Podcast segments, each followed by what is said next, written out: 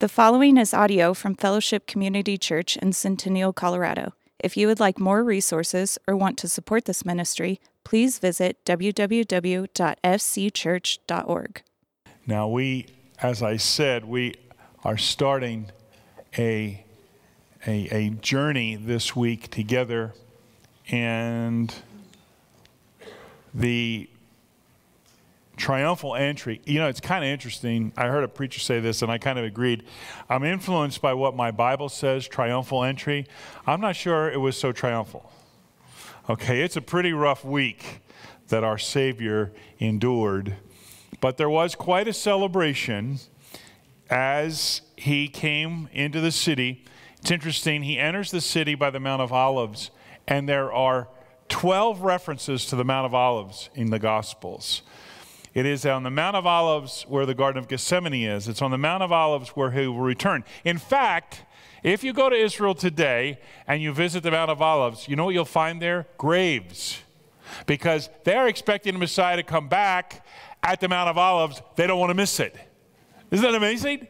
So it was on the Mount of Olives as he's coming into the city. The next day, the great crowd that had come for the festival heard that Jesus was on his way to Jerusalem.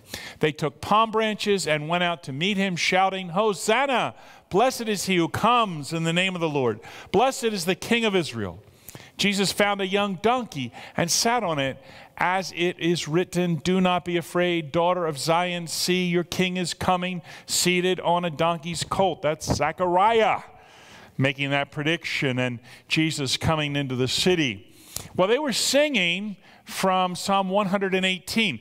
In your English Bible, as we have it, the very center of the Bible is Psalm 118. It is the very center of our Bibles. And it is what they were quoting and singing as Jesus was coming in. Hosanna means, Lord, save us. That's what it means. And they were singing this. Now, in that psalm, they, it says that the disciples didn't understand. Did you ever feel that way? like, not quite sure. But after he was glorified, resurrected, then they began to realize that these things had been written about him. In Psalm 118, it says, The stone the builders rejected has become the cornerstone. The Lord has done this, and it is marvelous in our eyes. The Lord has done it this very day. Let us rejoice and be glad in it. This is a day the Lord has made. Let us rejoice and be glad in it. What are we rejoicing? We're rejoicing that Jesus was the stone the builders rejected. The religious leaders of the day rejected him. But he is the cornerstone, he is the most prominent of all. And the Lord has done this, and it is marvelous, it is miraculous in our eyes. That's what they were saying. The very day that he came in, the very week that he would be betrayed. The theme for our resurrection celebration is this Our God forgives sins and saves sinners. That, that's, that's the message. Our God forgives sins. Hallelujah and he saves sinners. Hallelujah.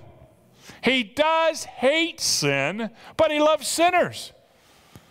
And this is the unfolding of his plan. This is, this is the miracle of his plan. There are so many Old Testament promises of forgiveness. They're just beautiful to read. This is Old Testament.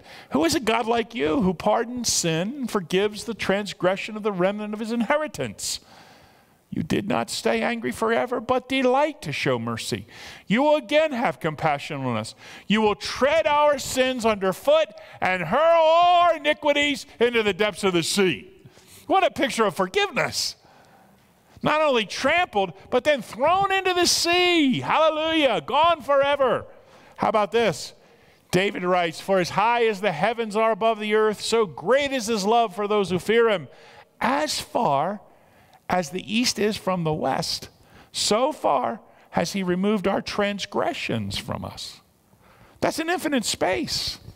East to west, it's an infinite space. And these are transgressions. These are the sins we knew we were doing before we did them. And David writes of the forgiveness and pictures it this way. Maybe this is my favorite in Isaiah. I, even I, am he who blots out your transgressions, blots them out of the record for my own sake, for the glory of God, and remembers your sins no more.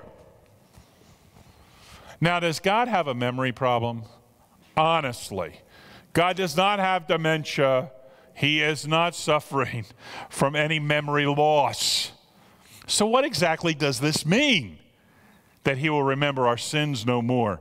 It means He will not hold it against us. And when you and I forgive others, there's some things we'll never forget, but we hold it not against the one we forgive. And we take the loss. We talked about that a while ago, and God did this in salvation. So these Old Testament pictures are amazing, but we didn't even get to the New Testament yet. And look at Hebrews. This is just such a great verse. Therefore, since we're surrounded by such a great cloud of witnesses, we are surrounded by people who gave their lives for Jesus Christ. They died believing in Jesus. They were martyrs. There's a great cloud of them. There are many who have gone before us. Let us throw off everything that hinders and the sin that so easily entangles, and let us run with perseverance the race marked out for us, fixing our eyes on Jesus the pioneer and perfecter of faith, for the joy set before him, he endured the cross, scorning its shame, and sat down at the right hand of the throne of God. The writer of Hebrews gives us such a clear picture of Jesus' attitude as he's facing the cross. The joy set before him. It is not joyful to die on a cross. It is difficult. And we're going to see that as we, as we look at a lot of scriptures today. The joy was accomplishing the Father's purpose and plan and mission. And in so doing, inviting sinners into heaven, forgiving sins and saving sinners. My, that's, that's the joy. And he endured the cross. Yes, it was difficult, it was painful, and he scorned the shame. He overlooked it. He probably died naked. He probably did. I mean, it was very shameful. That's why the Romans executed people on crosses. You probably know Roman citizens would not ever be executed on a cross. It was part of their law. That couldn't happen to a Roman citizen. And yet, the Lord Jesus scorned the shame. He overlooked it. Was there shame there? Of course, it was embarrassing and shame, but he overlooked it. He didn't, he, he, he disregarded it. And then he sat at the right hand of the Father. You see, it's just such, such a great verse.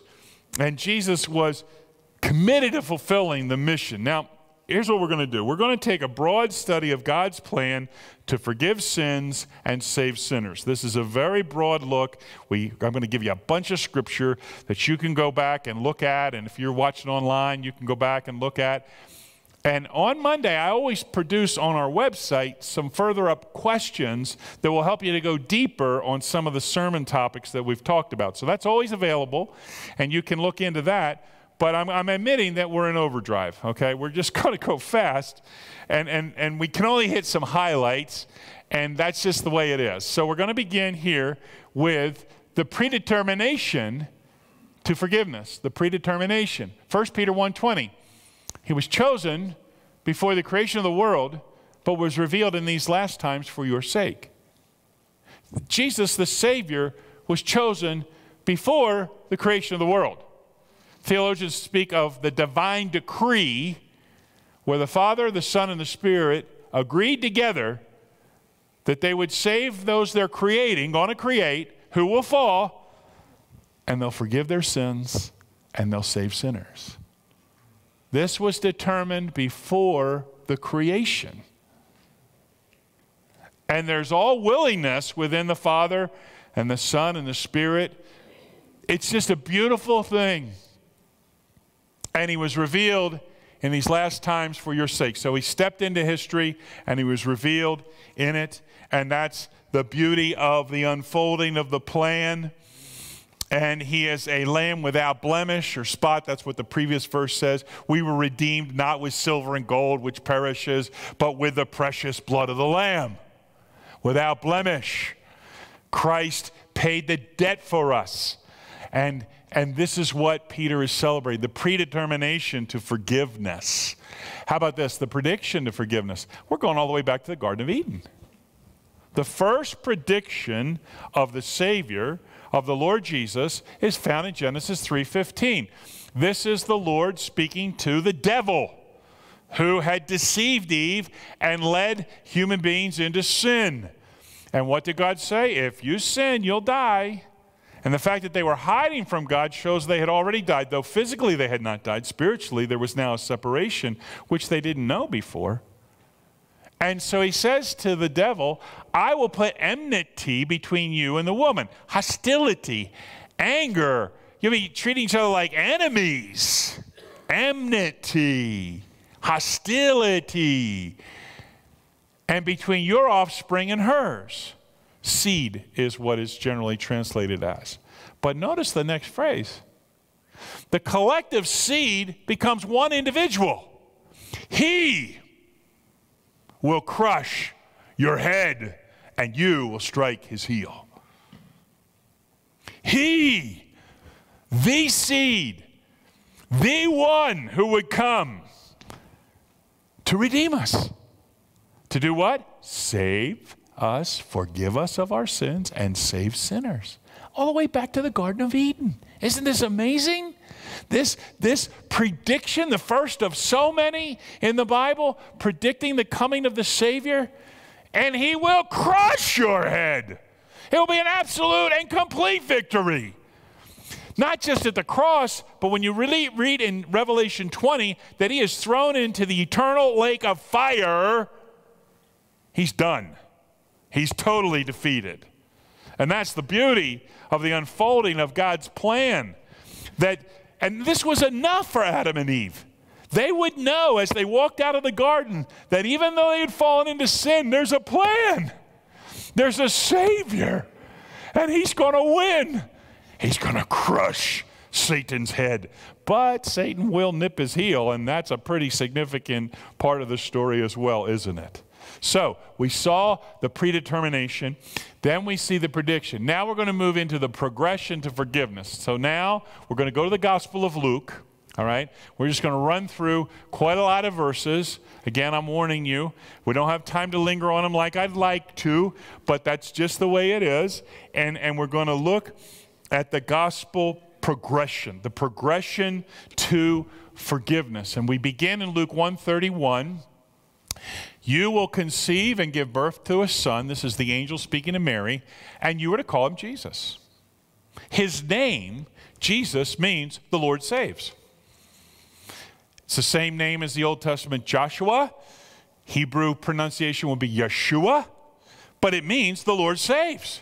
It was a common name, but there is one uncommon one who fulfilled it. And you know, I love the old Gaither song, Jesus, Jesus. There's just something about that name. Why? Because he's the Savior. He forgives our sins, he saves sinners.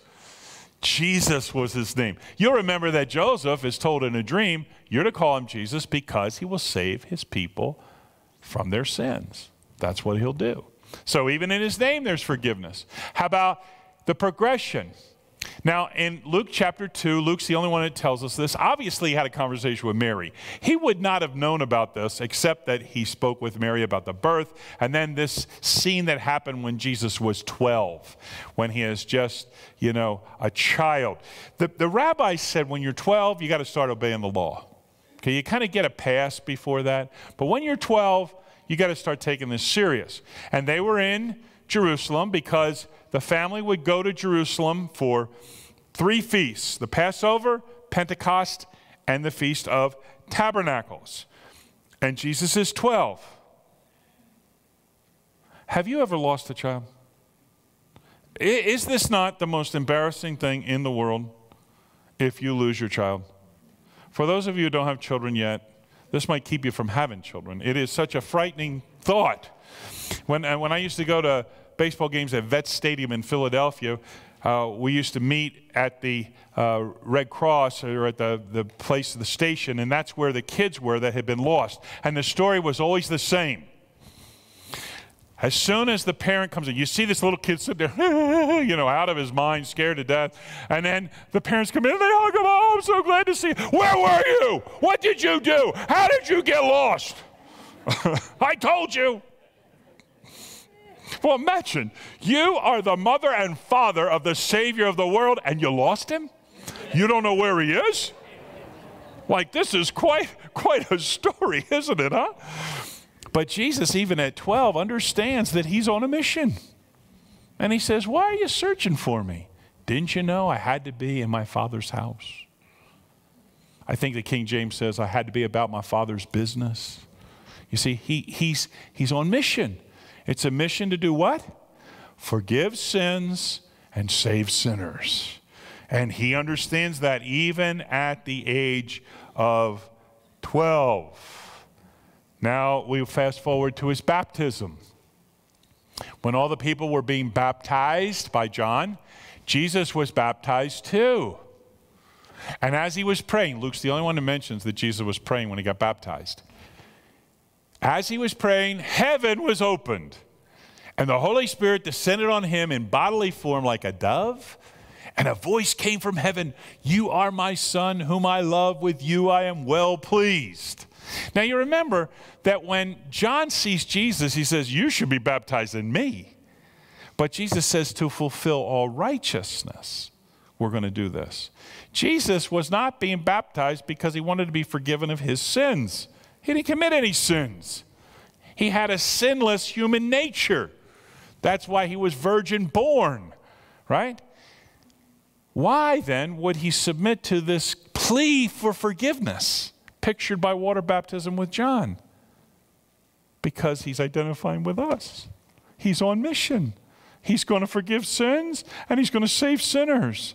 And that's why he tells John to fulfill all righteousness, we're going to do this. And then the Holy Spirit shows up, it comes down like a dove, and then the Father can't help himself. He has to talk too. You are my Son, whom I love. With you I'm well pleased. It's beautiful to see all three persons of the Godhead there at the baptism of Jesus. This is the beginning of his public ministry. I mean, the first glimpse we had was when he's 12. He waited all these years for John to show up and start preparing the people, and then he's baptized. And again, this is all about forgiveness. That's him identifying. How about this? Jesus, full of the Holy Spirit, left the Jordan and was led by the Spirit into the wilderness, where for 40 days he was tempted by the devil. Wait a minute. I thought if you're full of the Spirit and you're led by the Spirit, you're only going to have blessed, comforting, wonderful experiences. I say that because I'm an American. And I expect that's the way it is, but it isn't that way. He was led by the Spirit, he is full of the Spirit, led into the wilderness. The wilderness reminded him and of, of the wanderings where the people of Israel wandered for 40 years while a whole generation died out before they went into the promised land. And we know that he was most likely meditating on Deuteronomy while he was out in the wilderness. So, so let's take a moment to look at this attempt by Satan to thwart the mission. In many ways, that's what the temptation is. And it says he left him for a season. I mean, he'd come back, but the season was over at the end of the temptation. You remember this quite well, I'm sure. The devil said to him, If you are the Son of God, basically, since you're the Son of God, he's acknowledging that, tell this stone to become bread. Now, I want to ask you, did Jesus have the power to change stones into bread? Obviously. Obviously, he did. He hasn't eaten for 40 days. Now, no doubt he's hungry, but he's also strong because he's been fasting. You know, I think you got to see both sides of that, right? And there he is, ready to take on the battle. And how does he thwart the enemy? By quoting scripture. How are you going to defeat the enemy? By quoting scripture, by believing the promise of God.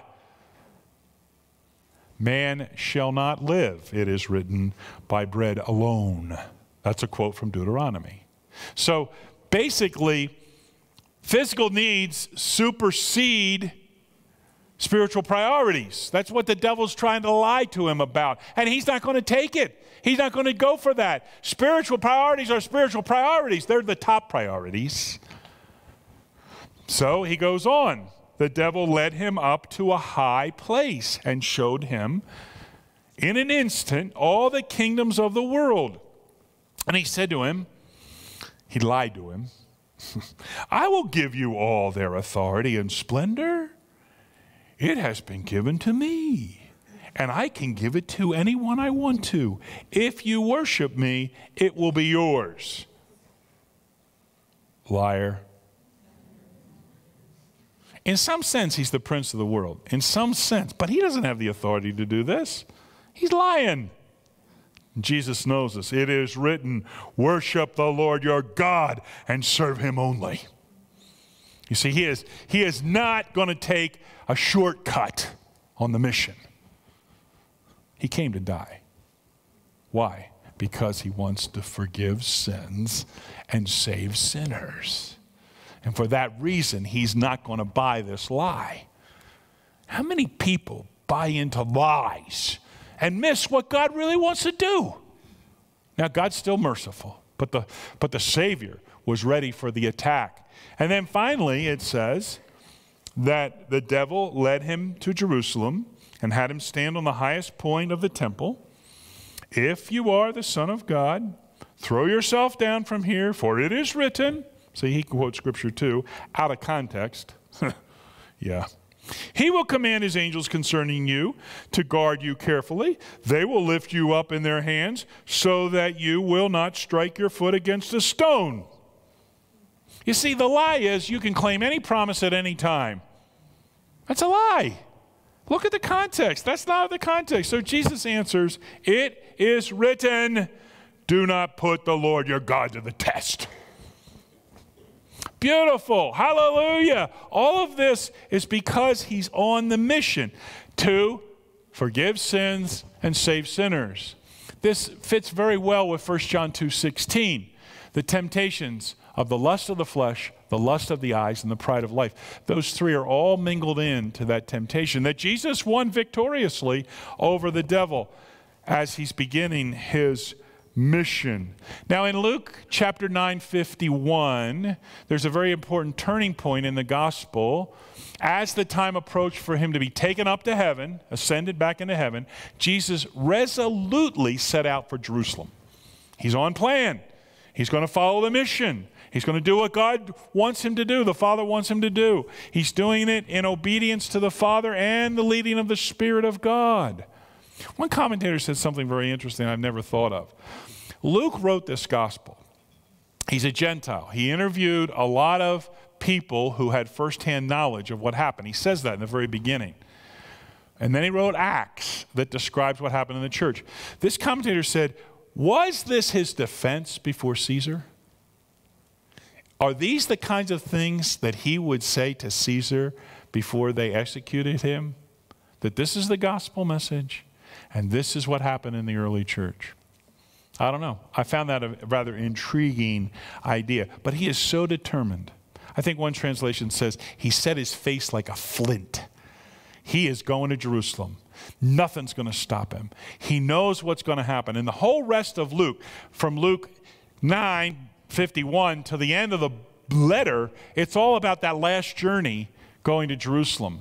And and uh, and so it's it's he's resolutely he said to his disciples, It's my food to do the will of him who sent me and to fulfill everything he said. That, that, that's how he's on mission. That's what he's doing because he wants to forgive sins, he wants to save sinners, and he's going to do it. Look at this lament as he goes to the city Jerusalem, Jerusalem, you who kill the prophets and stone those sent to you. How often I have longed to gather your children together as a hen gathers her chicks under her wings, and you were not willing. Isn't that such a picture? Here's the Savior wanting to forgive, wanting to set them free. They are not willing. There, it's proven by all the prophets they had martyred, even in the city of Jerusalem, and Jesus would die outside of the city.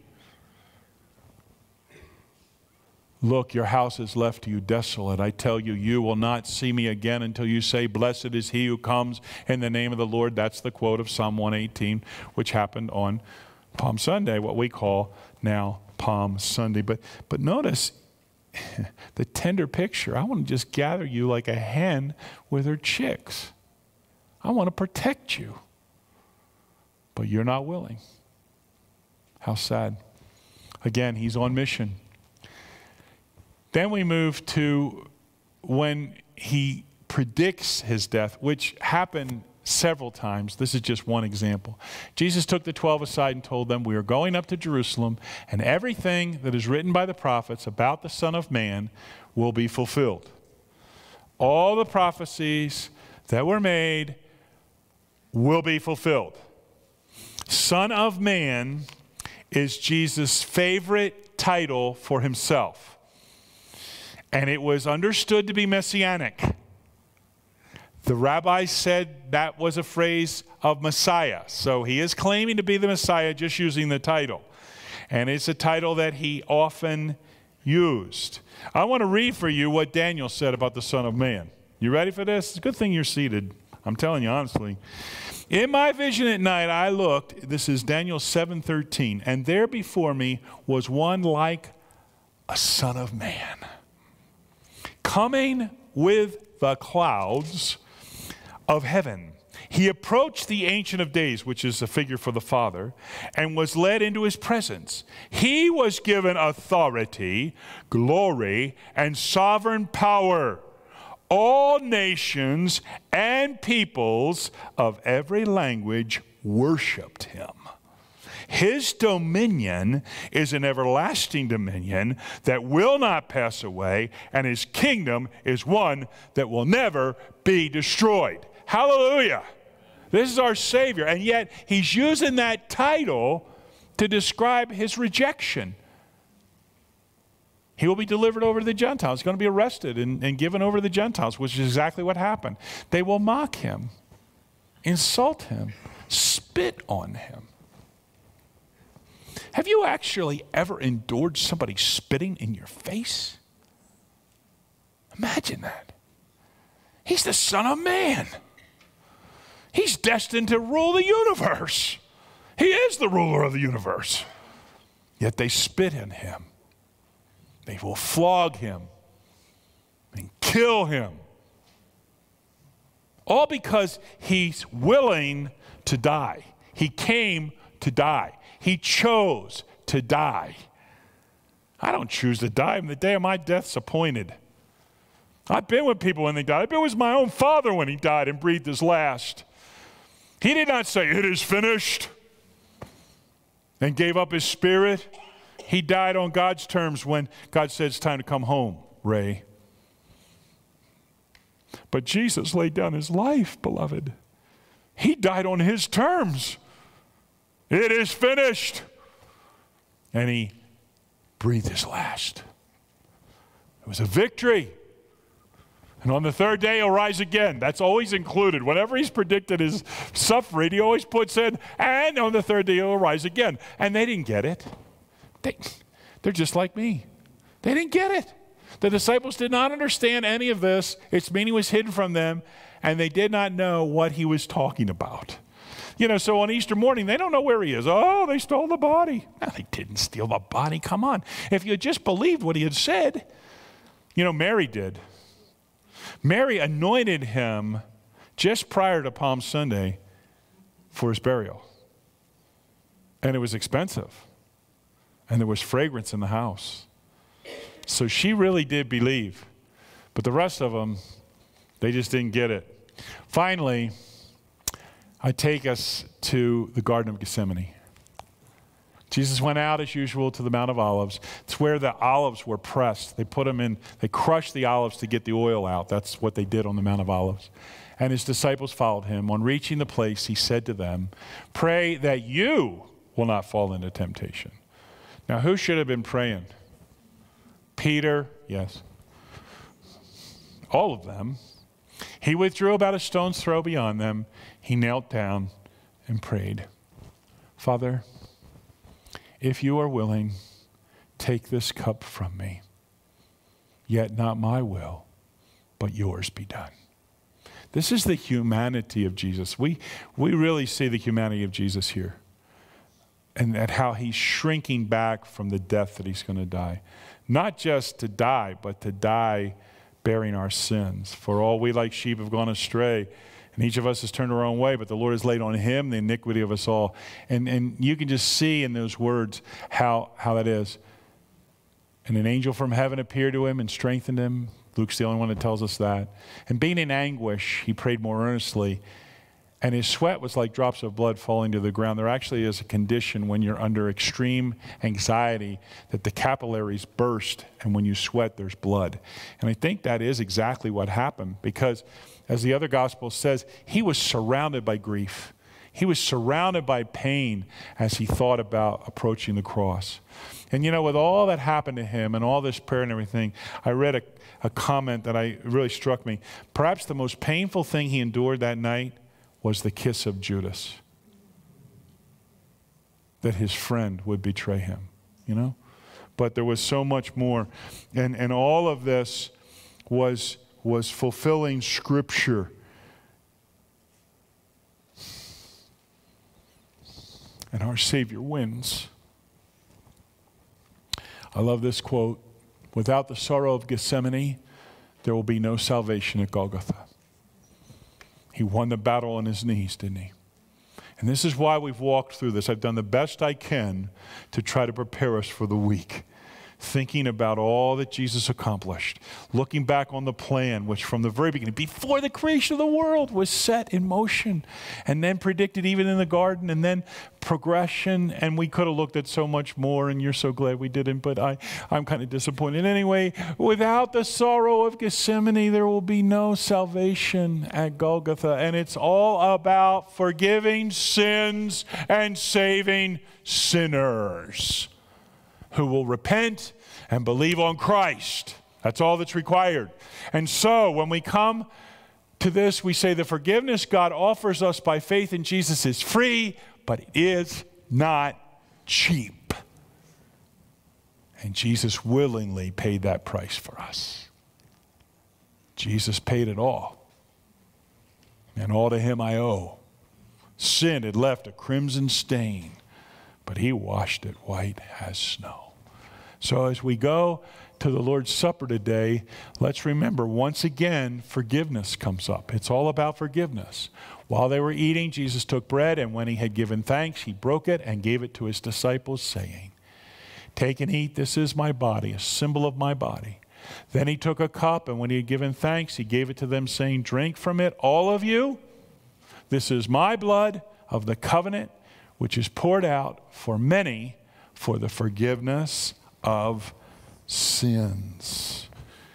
Beloved, as we come to the Lord's table today, let us give thanks that He willingly laid down His body for us and shed His blood in our place so that we take this cup and take this bread, saying, I am forgiven. I am forgiven. None of us are worthy. He's the worthy one. But he forgives sins and saves sinners. That's what we're remembering. That's what we're celebrating. And next week, Lord willing, you'll have a bracelet. Dear Father, we ask you, as the ushers come forth, to bless this bread, the symbol of your body given for us. Lord Jesus, we have no idea what you looked like, but you had a perfect human spirit. And Lord, thank you for laying down your life for us in your body and enduring all that you endured, as we read about just a moment ago. Lord, we praise you that your body was given for us. And Lord, we thank you for the cup of the blood the blood that was without blemish. For we were not redeemed with perishable things like silver and gold, but with the precious blood of the Lamb. Hallelujah. And Lord, we remember that this blood cleanses us from every and all sins. And it's by your blood, Lord, that we are saved, that we have forgiveness. So we remember that as we partake. Bless this cup and this bread to us today in Jesus' name. Amen. You've been listening to audio from Fellowship Community Church in Centennial, Colorado. If you'd like more resources or want to support this ministry, please visit www.fcchurch.org.